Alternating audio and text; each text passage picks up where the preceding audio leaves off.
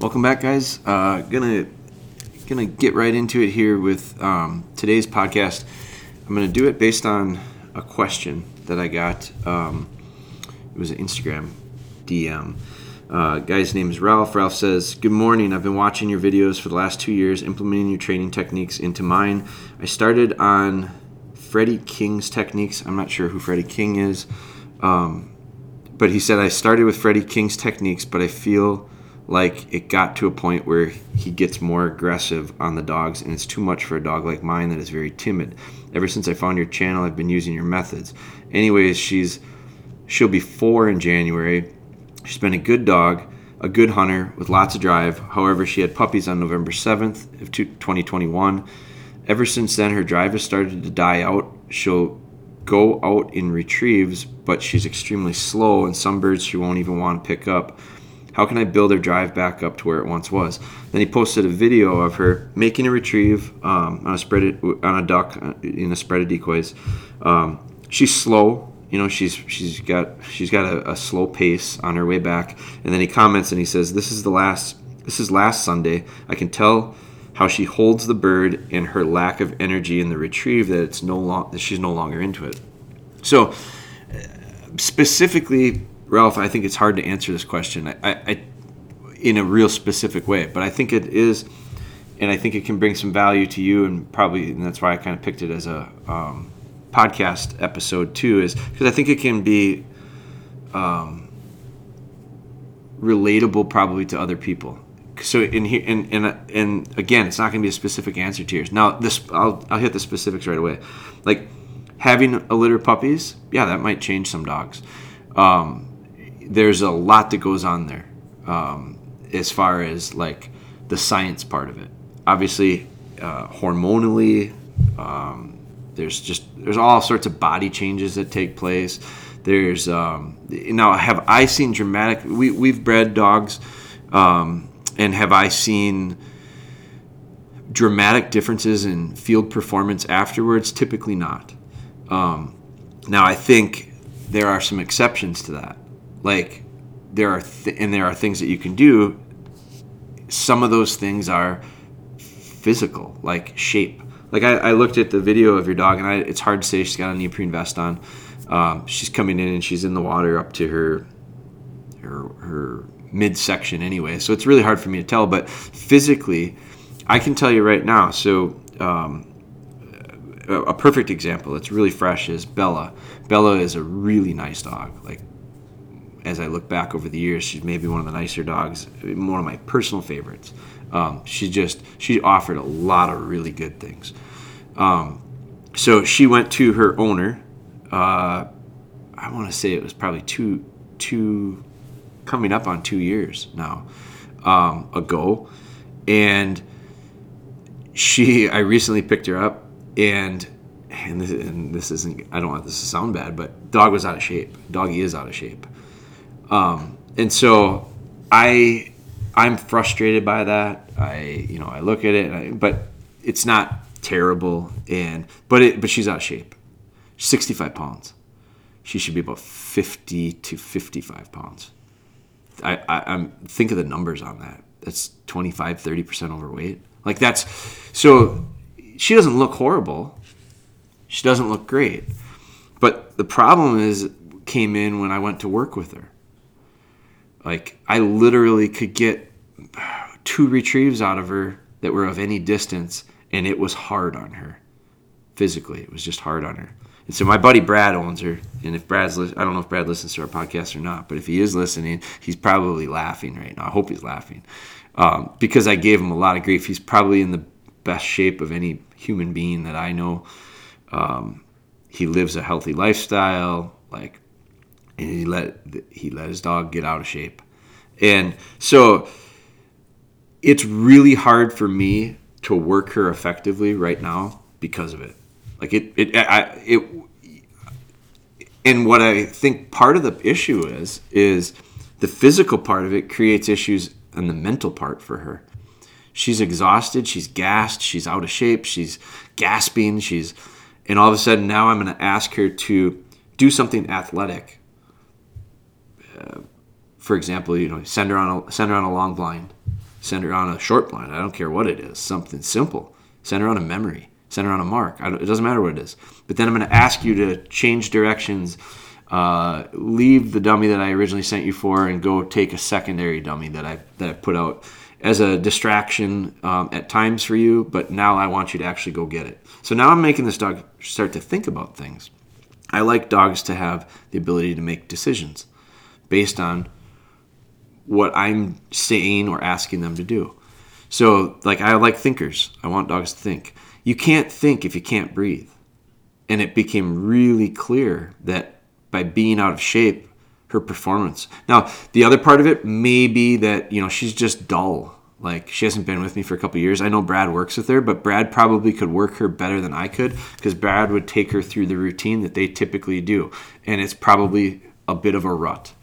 I get into it as well. Um, my dogs, we do things for a reason because it's uh, logical and makes sense to set things up and it's t- efficient from a time standpoint. All these factors play into it. So I end up doing stuff repeatedly with dogs. Sometimes it's intentional because I think the repetition is what we're going to use to create habits. But at times it becomes you have to change things up, you have to mix things up, or dogs get to be good at one thing, but it's a memorization thing. It's not necessarily a ask them to take action on on the spot. That's why hunting them is so important.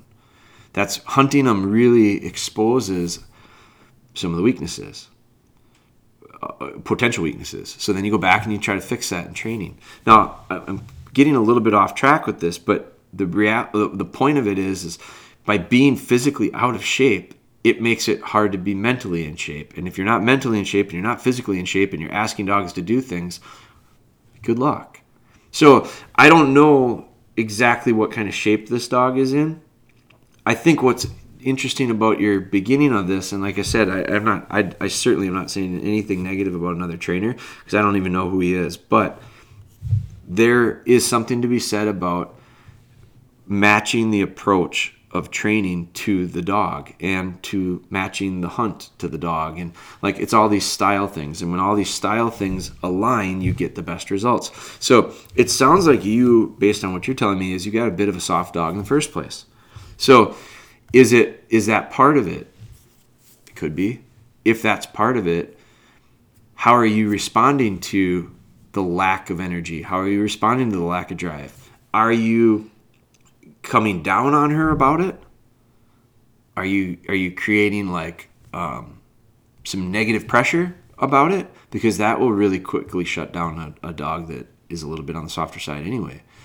How how are you countering it? Because I think sometimes for me, sometimes for me with certain dogs, some are just some just take pressure a little bit better than others, and that's that comes back to genetics.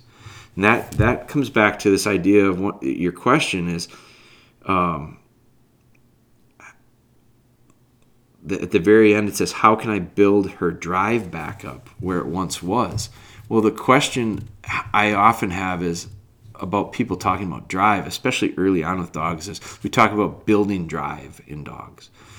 I think it, it, there should be a universal glossary out there that has terms and terminology so that we can all speak the same language because i'm going to be talking about another thing um, on another podcast episode that i talked about that I'm going to talk about that I've been kind of lining up is the definition of things. So drive for some people means different things, I think. And so for me, drive is, you know, how how willing are they to do stuff? How much do they want to do things? How built up inside of them is it?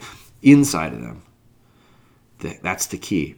And that goes back to like their personalities. Now, the dog with the most drive to me is not necessarily the most appealing because sometimes you can have more drive than you know what to do with and then it creates issues. And then it creates a need for things that aren't my preferred style of training.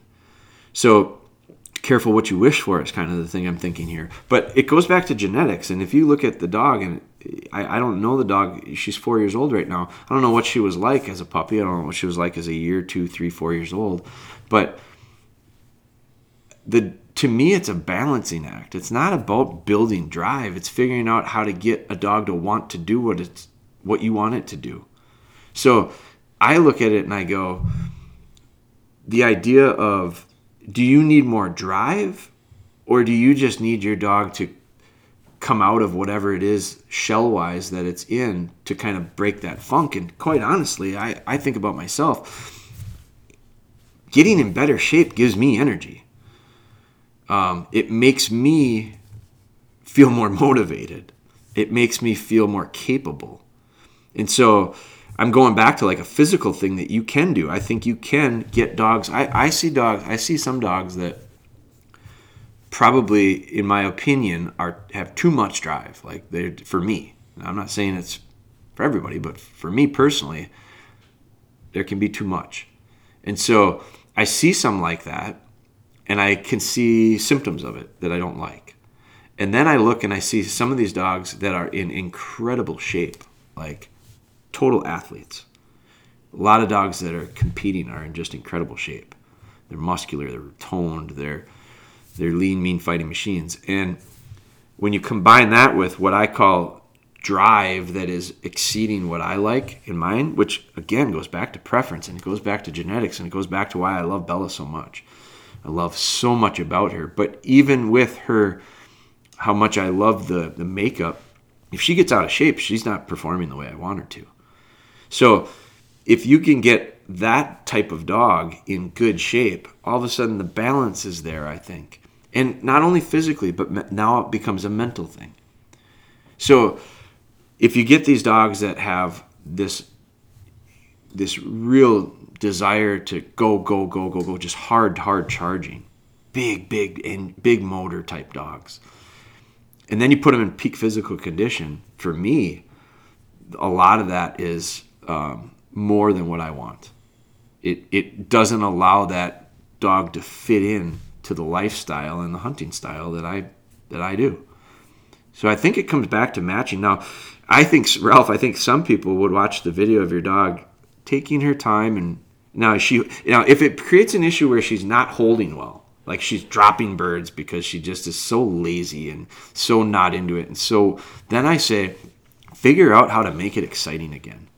And that comes back to us as trainers. That comes back to us being creative on figuring out how to bring things out of dogs.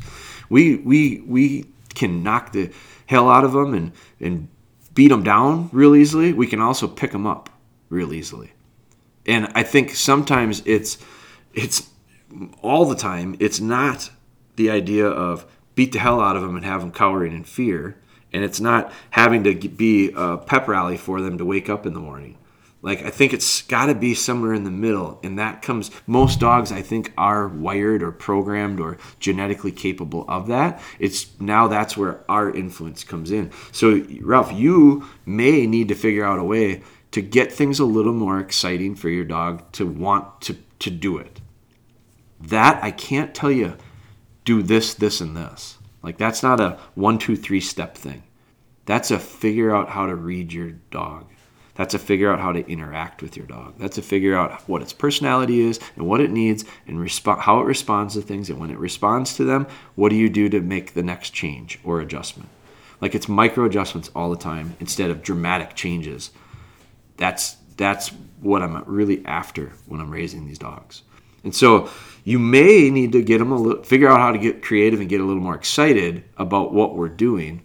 Combine that with getting the dog into a little bit better physical shape and now all of a sudden, that problem might just not be such a problem anymore. And it might be, you may never have the dog that's going to win the dock jumping contest. You may never have the dog that you're going to be able to send on incredibly challenging retrieves for field trials or hunt test type situations. But I doubt that's what you're after right now. And because that's not what you're after, I don't know that you should need to be worried about that either. So I think there's so many people, Ralph, that are probably in the opposite boat that have these dogs that they literally are having a hard time getting them to focus and perform because they're on the other end of the spectrum. I'd rather be on your side of it because I think it's easier to fix. I think it's really more challenging to fix the dog that is so high drive and such a big engine in them that you have to figure out ways to put governors on that on that motor. I, and I, I just think that again it goes back to personal preference. and I can only speak for mine. So I hope that helps, Ralph. I hope that helps other people that are listening. Um, there are several questions that I've found here, and um, I'm digging into some of them, trying to get caught back up, which I'm just not not not doing. Um, there's just so many of them, but working on it. But I'm trying to lump some of them together because, um, and some of them is going to be some of them. We've done so much stuff on hold and I'm really this is another thing that's kind of come up. It continues to come up. So I've got a few ideas on that. So that's something I'm going to be working on for you guys. Um, in the meantime, I hope this helps you guys. I hope you. We're coming up on holiday season. I, I had intentions to do kind of a holiday podcast and schedules have been challenging and, and, I'm doing my best right now. But instead of doing that, I think I'm going to do it a little bit different. Um, there are some items that this last hunting season I'm I'm pretty jo- pretty jacked up about I was pretty happy with. I, I, used some stuff for the first time this year, and so I want to share that with you. Um, I, I, I find value in stuff like that. So um, there's a few things that stand out to me over the last four, five, six months that that I want to share with. Um, that's going to be coming. It was. It's just not going to be like a Christmas type thing, but I'll uh, get that done and get it get it um, to Ben, and hopefully he can get it posted posted or made live as soon as possible. But thank you for listening. Thank you for the support. I appreciate it. Um, I'll continue to try to keep up with these a little bit better. But uh, Ralph, I'm going to send you a message, and I hope this helps with you and anyone else who's kind of in that same boat. So good luck to you guys, and thank you for that support.